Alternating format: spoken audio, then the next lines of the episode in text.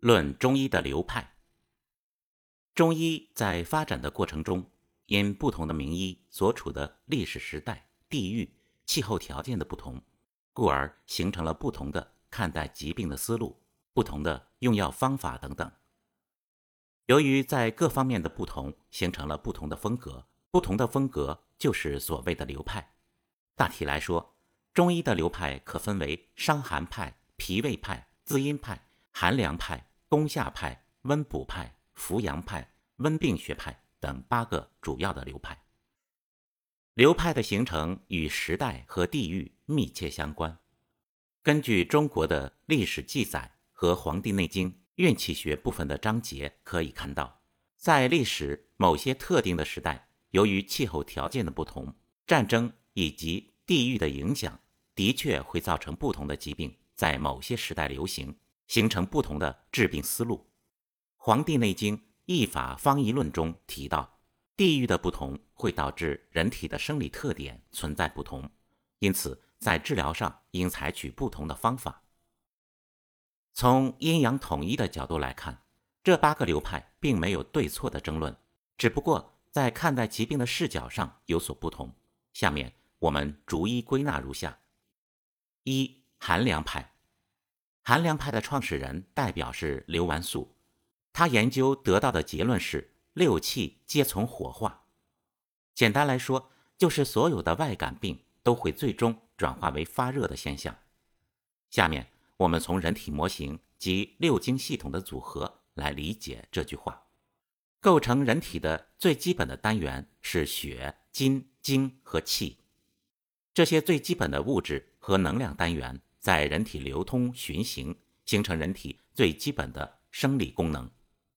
其中，中医把流动在脉管中的精血滋润滋养人体的能量物质称作营气，把流动充盈在体表、骨节、肌肉中的一种看不见的气称作卫气，其作用是温养皮肤肌肉。和抵御外邪，营气和卫气是一对阴阳关系，相互依存，互为帮助。胃气保护外邪不进入到营血，邪气一旦进入营血后，很容易通过血液循环代谢入侵到五脏六腑。营血对胃气提供持续的能量供应，两者互为根本。自然界的邪气简单划分可以分作风、热、火。湿燥寒六种，其中寒邪入侵人体会导致人体毛孔闭合、血脉收缩。毛孔闭合会导致人体对外界的散热机制发生异常，而导致内热。另外，寒邪收缩人体血脉血管，也会导致能量流通不畅、积聚，形成内热。简单来看，人体大约百分之六十到百分之七十的成分实际上都是水。骨骼、肌肉、血液、津液的载体实际都是水。风邪入侵到人体，会令毛孔洞开，加速蒸发，最终导致的结果也是热。人体是一个和大自然非常相似的生态体，体内的温度不能过高，也不能过低。温度过低会导致新陈代谢不够旺盛，食物不能被有效吸收，生命能量特征不足的现象。温度过高会导致。能量代谢过快，身体亢奋，失去水分，造成身体弹性功能下降的多种疾病。热邪和火邪如果入侵到人体，会消耗蒸发人体的津液、血液等基本的生命单元，最终也体现为热。湿邪入侵到人体，会在身体内造成痰饮、水湿聚集，污浊空气流动不畅，也会导致发热。燥邪会干燥，消耗人体的津液。血液最终也会导致发热，所以上述六种邪气入侵到人体后，不管原因如何，都会转化为热。这种热邪会危害到人体的生理活动以及生命体，所以一定要被清除。主要采用寒凉的方法来清除热邪。从这个角度看，寒凉派本身并没有错误，只不过和伤寒派是在不同的频道讨论问题而已。其基础理论依然来自伤寒。二，攻下派，攻下派的创始人是张从正，最擅长用汗、吐和下法。在《伤寒论》中，我们学习到，太阳病主要是通过汗法将邪气驱赶出体外，阳明病根据邪气所处的位置，可以使用吐法和下法。张氏本人并不反对补法，只是认为很多疾病是邪气入侵人体所致，所以治病就要驱邪。张从正对汗、吐和下法进行了扩展，有很多心得，其基础理论也是来自《伤寒论》。三滋阴派，滋阴派的创始人朱丹溪提出了阴长不足、阳长有余的观点。这个观点近年来被很多学派批判，但是我们仔细思考一下，朱丹溪的理论并不是没有道理。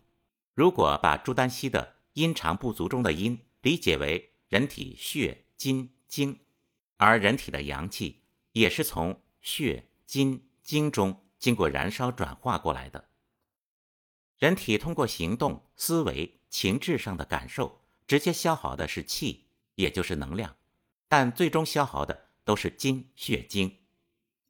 在生活中，我们常见到很多虚损型的体质，就是筋、血、精严重匮乏，治疗起来并不容易。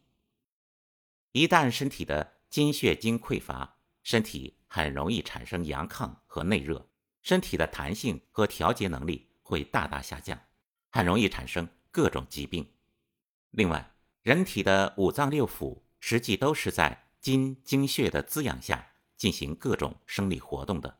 一旦筋精血匮乏，很容易造成五脏六腑的提前衰老和相关经络血脉的老化。从治病的本质来看，任何的治疗都要使身体健康起来，所以筋精血一定要充足。仲景在《金匮要略·虚劳篇》中提到，虚劳性体质精血匮乏，要治疗恢复并不容易。从这个角度来看，朱丹溪的理论并没有错误。在《伤寒论》中，仲景也非常重视内热对人体产生的危害。白虎汤、承气汤等组方都是抑制内热对人体的伤害的。内热如果不被及时抑制，会大量消耗人体的精血。严重时可迅速危及生命健康。另外，治甘草汤、麦门冬汤等很多组方，在养阴润燥的思路方面开创了指南。四温补派，温补派的创始人张景岳是名侠士，他的理论实际上是对滋阴派的完善。当人体的筋精血亏虚时，身体的阳气一定也会不足。因为阳气本身也是从精气转化而来的，所以单纯的使用滋阴养血的药物，身体未必能较好的吸收转化，所以要配合温热的药物进行协助和催化气化。张景岳的理论其实也是来自《金匮要略》中治疗慢性虚损性疾病的思路，很多组方来自金匮肾气丸、鼠玉丸等治疗慢性疾病的启发。五补土派，补土派的创始人是金元的李东垣。元代的特点是战乱较多，人们颠沛流离，饥一顿饱一顿，脾胃很容易受到损伤。一旦脾胃受到损伤，身体很容易虚损，无法有效产生精血，而产生虚热。李东垣称之为阴火，并提出了补脾胃、泻阴火的思路。从《伤寒论》的角度来看，人体的肠胃主消纳食物，脾负责调动太阴的津液上承于胃，帮助消化食物。如果太阴虚寒，则不能调动津液上承于阳明，就会出现临床上阳明燥热的阴火，而本质却为太阴虚寒。这个理论依然来自《伤寒论》，只不过李东垣将其发挥得很好。通过调理脾胃的方式，扩大了治疗范围。六，温病派，温病是明清医学家所发展起来的一门医学流派。自然界中的寒邪会导致人体毛孔闭敛收缩，引发人体产生病变。寒邪入侵体内，会导致气血运行失控，而产生更严重的疾病。自然界的热邪会令人体毛孔洞开。入侵到身体内，消耗灼烧人体的津液。同时，湿热的环境会令细菌繁殖，入侵人体，给不良的细菌病毒提供生存的场所。温病的邪气入侵人体，很容易消耗人体的营血，也很容易将外界的邪气传递到营血。人体的营血周流于体表，并流经人体的五脏六腑，并将邪气带到五脏六腑。仲景在《伤寒论》中指出，温病初起发热而渴，不恶寒的特点。白虎汤、猪肠气汤都体现出重视保护人体阴液的重要性。温病学派倡导温热病初起，用辛凉解表的方法，将人体的热邪散出体外。如果热邪入侵到人体，损伤人体阴液的时候，用清热养阴的方法。《黄帝内经·阴阳应象大论》中说：“冬伤于寒，春必温病。”后世很多温病大家以此句作为论据，证明温病的理论出处。作者认为。冬天，人体毛孔闭敛，阳气内收于体内，体表的阳气较弱，抵抗外邪的能力也不足。如果寒邪入侵人体，导致生病，一定会深入到机体内较深的部位。寒邪入侵到机体深处，收缩血脉，导致郁结，郁结会引发人体气血紊乱，流通不畅，既产生郁结之热，消耗人体的精血。又干扰正常气血的产生和运行，导致精气匮乏而抵抗力不足。当来年春天阳气生发时，人体的气血运动开始活跃，阳气生发会导致产生发热症状的疾病。精气不足也很容易导致外邪入侵人体而发热。很显然，《黄帝内经》讲的冬天伤寒会导致精气不足，郁结内热，产生虚热。春天抵抗力不足，外邪入侵会导致发热，与后代明清发展出来的温病派的内涵还是有差异的。七扶阳派，扶阳派又称火神派，是清代末年发展起来的一门中医流派。人体的阴阳是相互对立又相互统一和谐的两面，人体需要阳气的气化功能，实现对水液的蒸腾调度。推动各种生理活动的运动，也需要各种阴液的滋养。